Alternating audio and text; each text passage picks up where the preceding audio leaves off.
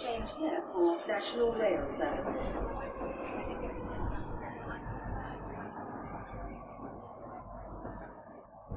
Bine ai revenit în stația Londra. Eu sunt Manuel Cheța de la manuelcheța.com și tu asculti podcastul Un român în Londra. Suntem la episodul 291 denumit Am supraviețuit lunii ianuarie. Și în acest episod vreau să vorbesc despre vremea rece din ianuarie și despre ceva știri curente. Și adevărul e că merită să vorbim despre vremea rece din ianuarie, când în restul anului este relativ ok. În ultimii câțiva ani de zile, ianuarie a început să devină mai, uh, mai friguros. Dar discutăm. Să nu uit uh, un mic anunț. Podcastul de față este partea Think Digital Podcast Network și mă găsești pe toate platformele posibile și imposibile. Bineînțeles și pe manuelcheța.com. Pe mai departe, recomandare de carte. Am terminat de citit On the Shortness of Life, scrisă de Seneca. Bineînțeles, Seneca a trăit acum vreo 2000 de ani, între anii minus 5 plus 65, și are niște chestiuni foarte interesante, interesante legate de viață, printre care el zice că, băi, dacă ai nevoile de natură asigurate, gen uh, casă, masă, mâncare, n-ar trebui să te orientezi către bogății ieșite din comun și treburi de genul ăsta.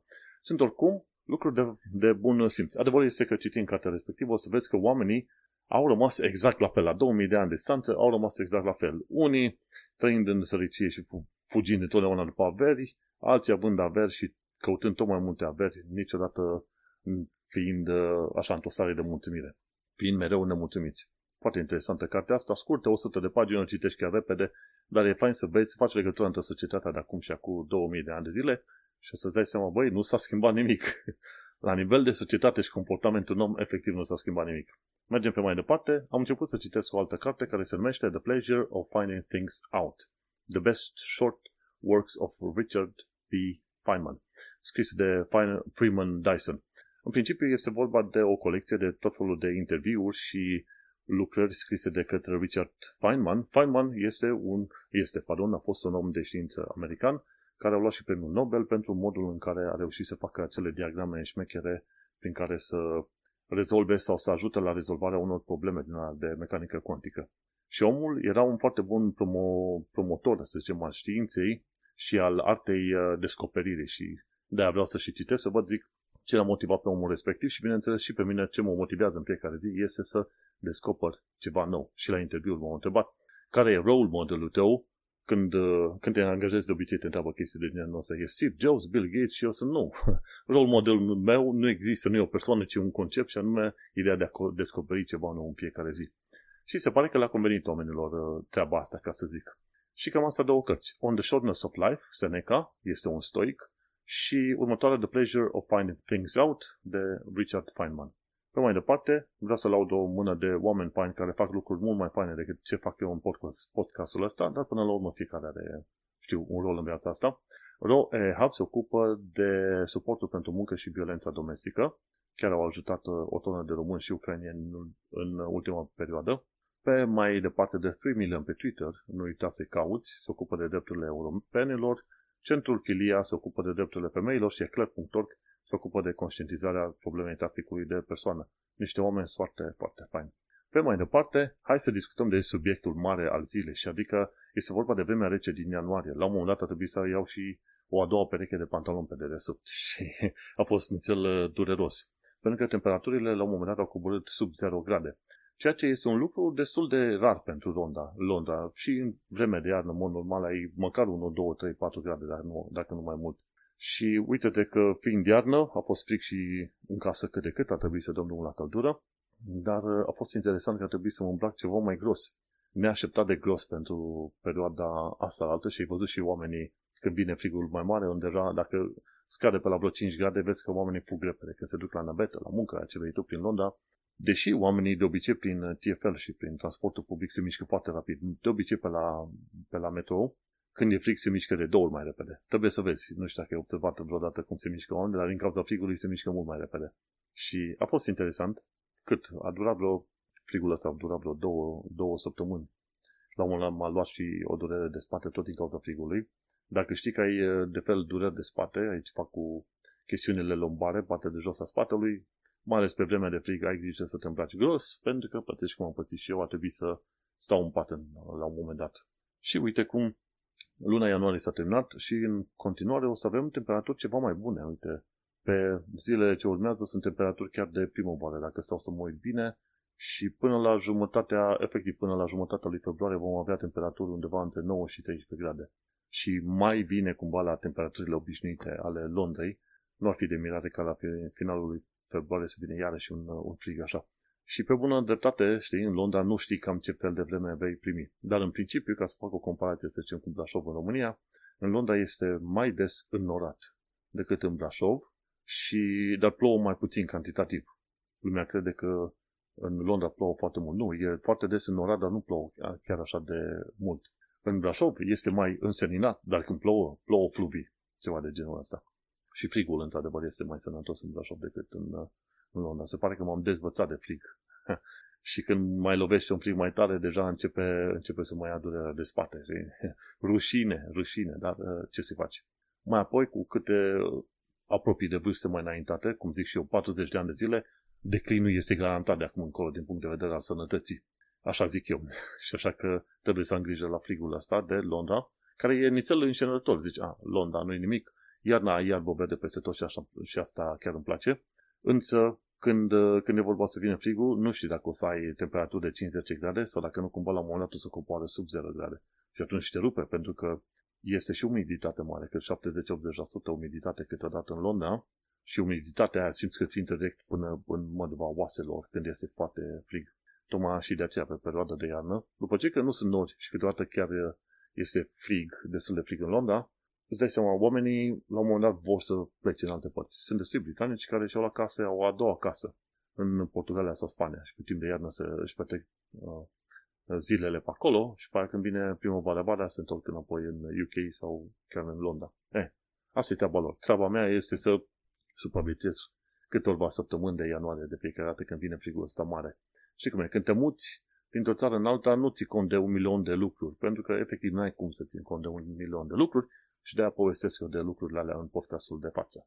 Și așa, uite, cum am supraviețuit uh, temperaturii de iarnă, pot să povestesc mai departe de anumite știri curente.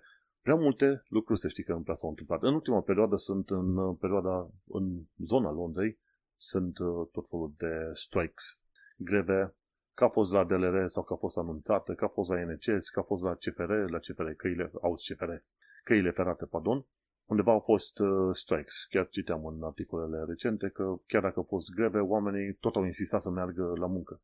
Și chiar uh, am și hotărât ca în cazul meu să merg la muncă cât mai des la birou, deși ne cere să fim poate doar jumătate de lună la birou, să merg cât mai des ca să-mi acopere acele zile.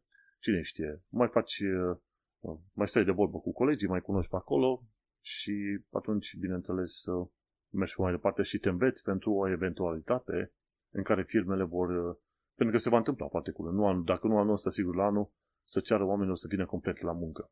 Pentru că, știi cum este, managerii nu se simt prea manager dacă nu au oamenii sub nasul lor să-i uh, supravegheze. Și așa, hai să trecem la chestiuni curente. De fapt, nu la chestiuni curente, ci eram foarte interesat să vorbesc despre chestiuni uh, mai istorice, mai vechi. De exemplu, uh, zidul lui Adrian, cel care face care, e, care e la limita între Anglia și Scoția, o perioadă bună nu se numea Adrian, îi ziceau Senecus sau ceva de genul, nu-i de la Seneca, de Selenius, Senecius, ceva de genul ăsta. Și interesantă chestie, câteva sute bune de ani, inclusiv istorici și literați în, în zona UK-ului, se refereau la zidul lui Adrian în, într-un alt mod. Și până la urmă, abia mai recent, probabil în, 100, în urmă 100-150 de ani de zile în urmă, și-au dat seama că, băi, stai că până la urmă podul ăsta chiar se numește al lui Adrian, nu este nici de cum podul alorlalți. E un canal de YouTube chiar foarte fain pe care îl urmăresc uh, cât se poate de des. E al lui Paul Whitewick. Și Paul Whitewick face tot felul de chestiuni astea istorice. Câteodată citește de o istorie pe, ce știu, de o idee pe forumuri, zice, băi, nu cumva au existat drumuri pe acolo, se duce și o investigează. Sau câteodată vine lui în cap, băi, mi se pare mie că există lucruri pe aici și pe acolo. Și se duce, investigează și testează teoriile lui. Știi cum e? El face canalul ăsta de YouTube ca pentru sine și călătorește în, în voia lui largă, în sus și în josul Angliei. Și foarte interesant să vezi că, dincolo de Londra, există tot felul de alte locuri, gen uh, greenways, tot felul de drumulețe din asta verzi sau uh, public footpaths, căi pentru pietoni, să te duci de acolo-acolo să vizitezi între localități, de exemplu. Există și o altă, uh, un alt UK în afară de cel din orașe în care stau poate mulți oameni sau în sate. Și de-aia îmi place canalul ăsta. Canalul ăsta chiar mă învață că există și altceva dincolo de ceea ce știu eu în uh, Londra. Și hai să ne ducem și pe mai departe la informații practice. Dar până să trec la informații practice, chiar, chiar mi-aduc aminte că anul ăsta altul ne-am hotărât să vizităm mai multe lucruri, locuri din Londra, mai mult în zona centru-vest, pentru că sunt mai multe monumente și zone de vizitat, ca să zic așa. Am putea face călătorii în asta tematice, de, de exemplu, pe unde a locuit Sherlock Holmes, pe la ce pub s-a dus uh, uh, Charles Dickens, pe unde a fost Darwin, în uh, ce restaurante și pub s-a plimbat el și să facem așa o cursă din asta, pentru că, efectiv, în Londra ești în orașul în care istoria se întâmplă, s-a întâmplat și se întâmplă în continuare. Îți dai seama, cumva Londra este și o imagine a întregii planete. Când se întâmplă ceva în depărtare, o să vezi niște proteste că se întâmplă și prin, uh, și prin Londra. Sunt foarte mulți oameni care sunt speriați de Londonistan, că ar fi prea mulți musulmani, că uite ce rău este. Într-adevăr, sunt ceva membri și alte chestii, ceva mai mulți, bineînțeles, membri de tot felul de grupări din astea anticreștine, necreștine, musulmane, ce vrei tu pe acolo. Însă, știi cum este, efectiv sunt mii de poliții și mii de agenți de la serviciile secrete care stau cu ochii pe ei în toate direcțiile. Sunt protestele care sunt, sunt distrugerile care sunt, însă ce trebuie să știi e că, într-adevăr, se, mai ales după ce au fost atacurile alea teroriste din 2017, unul chiar lângă locul meu de muncă, da, pe London Bridge, uh, sunt ceva mai atenți ăștia de la Home Office și de la departamentele astea antitero. Știi? Și atunci uh, reacționează când e nevoie și nu îmi fac groaznic de multe probleme, că e Londonistanul vieții sau nu, hai să nu ne speriem să nu exagerăm treaba asta. Și așa, în Londra sunt foarte multe locuri de vizitat și vrem să vizităm ceva mai mult. Am putea să ne hotărâm să vizităm, ce știu, un singur bar, un singur district pe lună și totuși ne-a trebuit 3 ani de zile. Și să vizităm uh, districtul ăla stradă cu stradă, stradă cu stradă, dacă am vrea. Și nu, cred că să o viață întreagă să te duci, să cunoști aproape tot ce vrei tu să cunoști. Și suntem nițele interesanți de centru-vest sau de zonele ceva mai limitofe, gen zonele 5-6. Să vedem că pe acolo, deja când te duci să te plimbi, zici că nici nu mai are legătură cu Londra. Zici că este un sat mai îndepărtat sau un orășel care nu are nicio treabă cu Londra, deși ești probabil la o oră și ceva cu metrou de centrul Londrei poate nu o oră și ceva, ci poate mai degrabă 40 de minute. Oricum, sunt de văzut. Hai să ne întoarcem la informații practice. Un lucru important de văzut, dacă uh, în, în UK, din punct de vedere statistic, femeile sunt uh, în uh, de favoare pentru că stau pe acasă, nu degeaba, bineînțeles, să aibă grijă de copii și avutul grijă de copii costă foarte mult. Și ce, ce le costă foarte mult pe femei e faptul că vor pierde undeva pe la 183.000 de lire la pensie. Tocmai de aceea, dacă se hotărăște careva membru, că e bărbat, că e femeie, dar de obicei e femeia, să stea acasă cu copii, atunci trebuie găsite metode prin care să se ofere niște National Insurance Credits. De, de fel, de la soț sau partener se pot trece niște National Insurance Credits către parteneră, în așa fel încât să câștige. Și teoretic ar trebui să fie niște ajutor pe direcția aia. Problema e dacă household-ul are mai mult de 50.000 de lire, nu ți se mai oferă atât de multe beneficii și ăla este cazul în care, de exemplu, partenerului care uh, lucrează va trebui să-i se ceară să zică, băi, ok, pentru că eu am grijă de copii, tu îmi plătești niște bani extra la, la pensie. Nu știu dacă e self-invested pension sau într-un uh, fel de pension provider, dar ci că chestia asta se poate face și ci că ar trebui, pentru că nu. În momentul respectiv, femeia nu lucrează, nu poate să aducă bani în casă, are grijă de copii care e un lucru extraordinar de valoros și atunci partenerul care are un salariu, în momentul în care de la guvern nu există beneficii pentru că, să zicem, salariul ar fi mai mare, atunci ar trebui să și financeze ceva la pensie.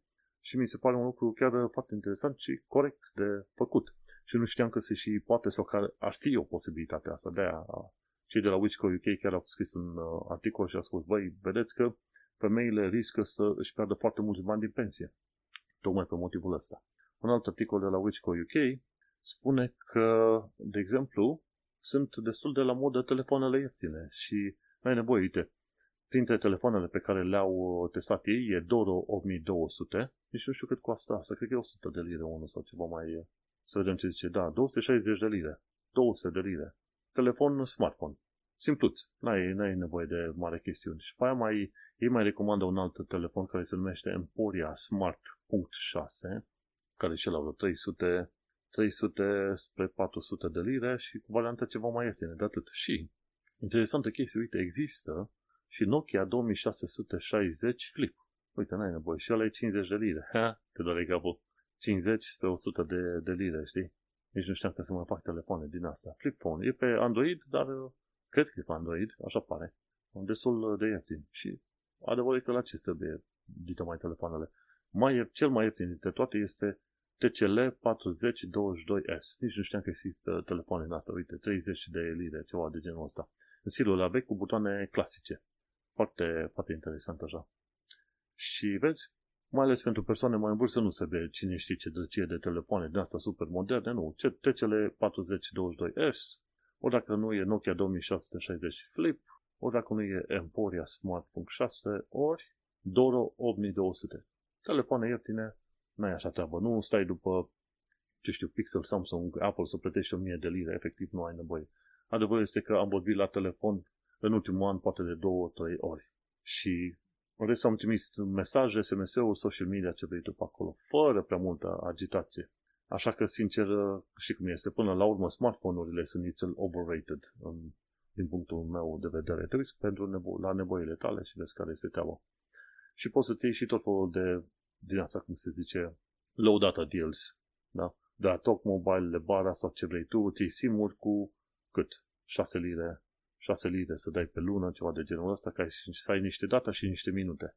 Și atât. Și la un moment dat chiar mă și gândeam. Vodafone mi-a murit de la 30 de lire la 34 și în fiecare an ei uh, își rezervă dreptul de a mări inflație plus 1%, da? să mărească prețul lunar la abonament. Ori eu am avut abonament cât m-am bătut foarte tare, zic să-mi câștig și un credit score și alte chestii de genul ăsta, dar uh, efectiv, eu n-am folosit telefonul ever de valoarea de 35 de lire imediat pe lună, așa că o să, când se încheie contractul, o să mă trec pe, uh, cum se zice, pe as you go.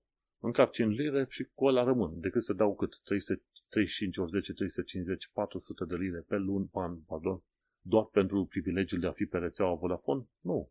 Las că o să trec și eu pe chestia asta, prepaid 50 lire și lasă-mă în pace mi-am construit cât de cât credit la un, la un nivel relativ normal și așa că cu asta m-am, m-am învățat și cum, cu saci în căruțe cum ar veni. Dar uh, stai și calculezi că dacă te uiți, la tot, te uiți să vezi cât bani dai la toate serviciile posibile și imposibile, ajungi să calculezi că dai nu știu câte sute de lire aiurea sau poate chiar peste 1000, 2, 3 pe an doar pentru privilegiul de a folosi, de a avea acces la niște servicii pe care chiar nu le prea folosești, nu? Și mă bucur că am văzut articolul ăsta, că mi-a permis să mă meditez puțin la ideea de, de cum zice, de plată aiurea către serviciile mobile. O ultimă chestie la informații practice, trebuie să vezi ce capcane să eviți când uh, vrei să te uiți, cum îi zice, la să faci contact nou pentru asigurare de animale. Și trebuie să vezi dacă a avut uh, boli. Dacă nu știi chestia asta, o să fie complicat de să primești asigurare. Trebuie să vezi ce probleme are câinele acum. E o perioadă de așteptare, deci nu poți să te folosești de acea asigurare pe loc și vezi ce fel de boli și de, efectiv ce fel de vaccinuri trebuie făcute. Și are și dental cover și holiday cancellation, tot ce vrei tu pe acolo. Și îți oferă și holiday cancellation. Uh, cum se zice? Have to cancel a holiday at the last minute because you're for la, la, la, critical ill at the point. Aha, și deci dacă ți se îmbolnăvește animalul de casă, dacă ai holiday cancellation și tu era vorba să mergi în holiday, poți să ai clauza asta, să zici, băi, plătiți-mi pentru că mi s-a îmbolnăvit câinele. Și, de, de, de, și de obicei uh, se consideră că vei primi acel holiday cancellation doar dacă să zicem, boala animalului este life-threatening, da? Dacă animalul ar urma să moară, știi? Doar atunci altfel nu primești acel holiday cancellation. Bun de, bun de știut. Hai să ne uităm pe mai departe la Londra, viața în Londra și în sănătate. O chestie foarte faină, n-am știut că la Battersea Power Station e un lift foarte șmecher. Știam că este un lift, îi ziceau ei, cum zice, liftul 109, dar nu știam că liftul ăla e un lift ceva mai șmecher, mai special. În mod normal, cablurile unui lift stau deasupra liftului și trag. La ăsta, cablurile sunt ceva mai jos. Pentru că liftul are două părți. Partea vizibilă, cu domul acela de sticlă, și partea de dedesubt, care e cel puțin la fel de mare, care, care poate încasa un alt lift de urgență. Și interesant că la liftul ăla are 3 în 1. E liftul obișnuit care se duce sus pe turnul ăla, pe horn, efectiv. După aia, în interior, pe dedesubt, poate să primească un lift de urgență în caz că liftul ăsta se blochează și undeva pe lateral are un alt lift pentru persoane cu dizabilități. Trei lifturi în unul. Și chiar mi-a plăcut uh, tipul ăsta de la Proper Engineering, un britanic, s-a dus, a urmărit și atunci a explicat cum funcționează sistemul ăsta cu trei lifturi în unul și unde cablurile de fapt nu sunt uh, deasupra, ci sunt prinse cumva în lateralul uh, liftului. Foarte interesant.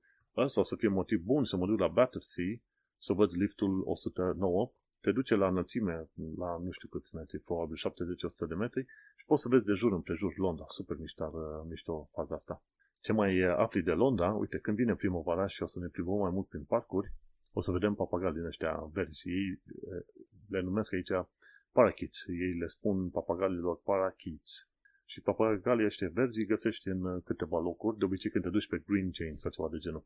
Sau te poți duce în, în parcuri cât de cât mai măricele. Și vrei să vezi mai des și mai sigur, te poți duce chiar și la Hyde Park, dacă mă gândesc în centrul Londrei.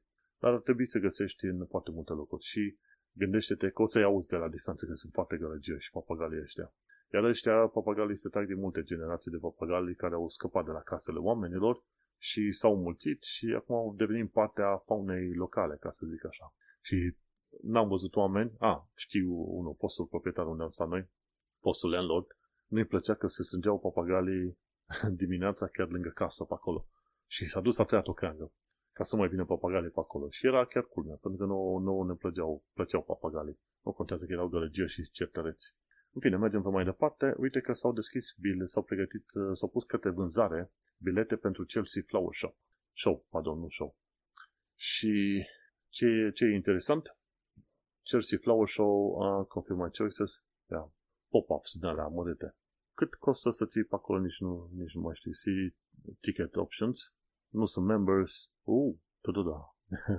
cum îi zice, membrii au acces deocamdată și chiar și membrii trebuie să plătească, aoleu, 50-80 de lire la Chelsea Flower Shop. Show. Uh, ce e un show foarte interesant unde se duc oamenii să vadă florile din zona Chelsea. E vorba de o anumită zonă mai uh, specială, cred că am mai vorbit, e vorba de Royal Hospital Chelsea. Și acolo te duci să vezi un flower show teoretic super mișto între 21 și 25 mai. Dar, uh, sorry, nici ca membru nu dau atâția bani. Nu. Cred că cu banii mă duc să mă alimentez undeva la un uh, restaurant foarte fain. Să găsesc ceva, un fel de sandwich din cu beef, cu carne din aia. Oh, foarte... Nu. Mergem pe mai departe. Uh, doar pentru cine își permite. Și cam atât. E de fel, când apare Chelsea Flower Shop, este și ceva prin Belgravia Square, care e mai, gratuit, mai ieftin sau chiar gratuit un, tot așa un fel de flower show din asta. Sau dacă nu e la Kew Gardens, tot așa un flower show. Și tot am zis că merg la Kew Gardens, de ani zic. Într-o zi poate ajung. Și hai că mai avem câteva lucruri de povestit din partea de actualitate britanică și londoneză. Sincer, n-am găsit foarte multe știri interesante de, de povestit, de pomenit. Nici lucruri extraordinare, extraordinare nu s-au întâmplat, îți dai seama. De o săptămână la alta, nu întotdeauna mie să mie lucruri la la iveală, ca să zic așa, despre care să vorbesc mult. Așa că o să mai am niște știri de la actualitatea britanică și londoneză și pe aici o să putem uh, opri noul episod de podcast. Decât să o lălăi mai vrea, mai bine vorbești despre câteva lucruri, uh, să zicem, la obiect, după care îți continui viața. Și, bineînțeles, oamenii se duc liniștiți în uh, întrebările lor, nu? Ce am descoperit de curând de la The Guardian e că mi se pare că de vinerea asta, vinerea asta însemnând de pe 2 februarie încolo, la partea de off-peak în, uh, pe TFL, când vei merge cu ăsta, cum îi zice, pe TFL, nu va mai trebui să fie uh, acel cap, acea limită de, de transport. Sau, de fapt, cum îi zice, vor, uh, vor scădea, să zicem, uh, acea limită, cum ar zice. Într-o zi, de obicei, cheltui vreo 12 lire și odată ce ai cheltuit acele 12 lire, nu mai, nu-ți mai iau ăștia bani. Deci o limită superioară. Acea limită superioară va fi redusă. Acum, uh, de ce? Ca să facă pe oameni să meargă mai des în partea de, de off-peak, în sensul, că, în sensul că nu că merge lumea la navetă, da? Off-peak înseamnă în afara 7 și 9 jumate dimineața sau 4 și 7 seara. Deci dacă mergi în programe în afara orelor de vârf, așa cum se zice off-peak, atunci să plătești mai puțin. Și vor să facă, da, uite, vezi, uh, te, te ajunge să coste chiar foarte mult. Spun, ar putea ajunge la prețuri ceva mai mici. Și lumea spune că până la urmă s-au introdus aceste măsuri ca, cum îi zice, ca să adică în actualul primar să primească, să zice, voie bună sau uh, voturi de la oameni. Acum nu știu cât de mult ar ajuta chestia asta. Important e că se dau niște reduceri pe aici, pe acolo și, de ce nu, vine dacă vrei să te plimbi, poți să te plimbi pe bani mai puțini atâta timp cât uh, nu mergi în orele de vârf.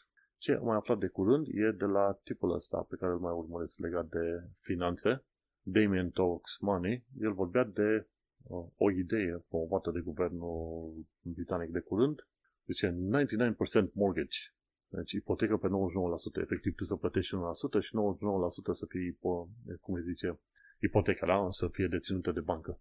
Să primești efectiv împrumut pe aia. Ideea este că este, așa cum zice și Damien, chestia asta nu, nu are șanse mari de funcționare pentru că există și alte limite, gen banca îți acoperă 99%, atâta timp cât acei 99% nu înseamnă mai mult de 4 sau 5 ori salariul tău anual. Asta înseamnă că te va limita destul de mult și dacă ești pe Londra, cei mai mulți oameni care locuiesc în Londra, printre care și eu și mulți alții, nu își permit să-și cumpere în Londra Hai să zicem în zonele în care am vrea ei. Să zicem că dacă vreau să mă duc în Croydon, probabil mi-aș permis să iau acolo prin uh, ipotecă. Dar n-aș vrea să locuiesc în Croydon, nu? De obicei vrei să te duci în zone cât de cât mai, uh, mai acceptabile. Nu, nu trebuie să fii neapărat în centrul Londrei, dar nici nu ai vrea să fii în uh, zone limitrofe. Vrei să fii cât de cât într-o zonă în care poți să și ajungi mai ușor unde vrei tu în, uh, în Londra, nu? Contează și naveta pe care o faci. Și se pare că există ideea asta de la guvernul britanic să se facă 99% mortgage. Dar uh, se pare, sunt șanse mari să nu fie aplicată pentru că e o idee destul de proastă. Ar putea fi unii oameni care cică vor aplica, aplica la această, la această schemă, dar se pare că nu vor putea fi ajutați extraordinar de mult. Sunt curios și o să văd despre ce este vorba și vom, uh, vom tăi uh, și vom vedea. Un alt canal pe care îl urmăresc de o perioadă bună este cel al unui tip care face pension craft.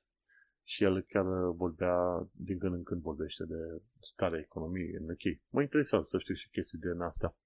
Și cât e de rău cu economia în UK, probabil că știm. În principiu și inflația este destul de mare. A ajuns inclusiv uh, Office for National Statistics să mintă că teoretic uh, calculele pe care le fac ei sunt total uh, aiurea. Și în principiu ce descoperi e că inflația, deși ar zice uh, în UK că ar fi vreo 4% inflație. Hai să caut uh, inflation. UK inflation, să vedem despre ce este. Acum, ce că 5,2%, de fapt, inflația ar fi mai aproape de 7 sau 8%. Office for, for National Statistics minte. Și atunci e tristă treaba asta. Cât e de gravă treaba? Oi, suficient de gravă dacă ONS minte. Mergem pe mai departe. Ce am aflat de curând e că tot felul de călători din Europa care ajung în Londra nu știu că există acea regulă pe ULES.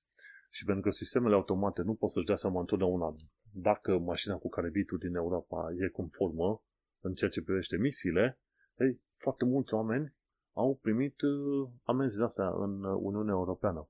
Și există o ceartă foarte mare între Uniunea Europeană și TFL în momentul de față, că TFL a trimis amenzi și a obținut teoretic datele a oamenilor respectivi, ale șoferilor, ci într-un mod ilegal, nerespectând normele GDPR. Și vedem cum este toată chestia asta. Dacă câteodată amenziile și penalitățile se ridică și pe la 1000 și ceva de... Uh, pornesc de la 1000 de lire și ajung și pe la 11.000 de lire, ceea ce e, uh, nebunie totală. Hai să mergem uh, mai departe. Uh, ce am aflat de curând e că tot mai mulți oameni nu-l plac pe uh, Rishi Sunak. Da? Rishi Sunak a fost alternativa mai normală la cap la Boris Johnson și cât a fost pe, pe sidelines, Rishi Sunak a primit imagini bune. Acum, fiind în centrul atenției, se pare că nu reușește să, să îi atragă pe oameni de partea lui. Și așa că adevărul este că, indiferent cine este la conducerea partid, Partidului Conservator, toată lumea știe că Partidul Conservator se va duce așa la fund și va pierde alegerile și ăștia fac un fel de damage control, să vadă cât de rău vor pierde alegerile. Mergem pe mai departe. Ce am aflat de curând este că în Londra ci că 6.000 de locuințe au fost oprite în uh, dezvoltarea lor. respectiv pe la jumătatea acțiunii, da? de crearea acelor locuințe, gen blocuri, case și alte chestii, dar de obicei e vorba de blocuri, nu se mai continuă construcțiile, pentru că e inflația prea mare, oamenii nu mai uh, sunt pasionați, nu mai vor să cumpere, materialele costă cam mult și există alte probleme, gen în materie de securitate a clădirilor, pentru că trebuie, știi cum e, în, uh, în urma dezastrului de la Grenfell, există reguli ceva mai stricte la construcția și izolarea blocurilor. Și toate chestia asta a dus la cât 6.000 de asemenea locuințe care nu mai sunt, uh, nu mai sunt uh, construite. Deocamdată sunt așa în stare de așteptare în 61 de locuri. Și că 24 din cele 32 de borough din uh, Londra au locuințe blocate. Croydon, în Croydon, de exemplu, sunt 12 proiecte, respectiv 841 de case. Case probabil imobile, care nu vor mai fi construite. În Tower Hamlets sunt 1680 de asemenea imobile care la care construcția s-a oprit. Deci, într-o perioadă în care oricum e destul de greu să găsești chirii și e foarte scump, s-au oprit 6.000 de constru- locuințe la construcție. Băi, dar sunt oricum prea puține. Și astea 6.000. Hmm. Dacă să te uiți la o populație de 90 milioane, 6.000 de locuințe noi este efectiv nimic. Da, nu. Și cum e, din rău se poate și mai rău. Ultima știre pe azi, în UK, deși știi că poliția nu patronează cu pistoale. Dacă se știe că cineva are arme periculoase de cele mai multe ori, ori ar, ar, ar paletă sau arbaletă, ori pistol, ori mitralieră, ceva de genul ăsta, atunci este chemată poliția în armată. Și chiar o chemat într-o situație în care unul avea și vest antiglonți și a intrat peste niște oameni în casă cu arpalete din ala, cu crossbows. Și l-au împușcat pe individ pentru că nu, nu se calma. Hmm. I-au spus, a ajuns poliția la timp și a zis, predă-te, ăsta nu, s-a dus peste alți oameni în casă să-i omoare, deci poliția a tras. Și omul a murit. Și atunci, da, deși în marea majoritate a situațiilor nu o să vezi polițiști britanici cu pistoale după ei, să știi că atunci când uh, problemele mari apar, vin polițiștii cu, cu mitalierele, mitaliere, cu pistol mitalieră.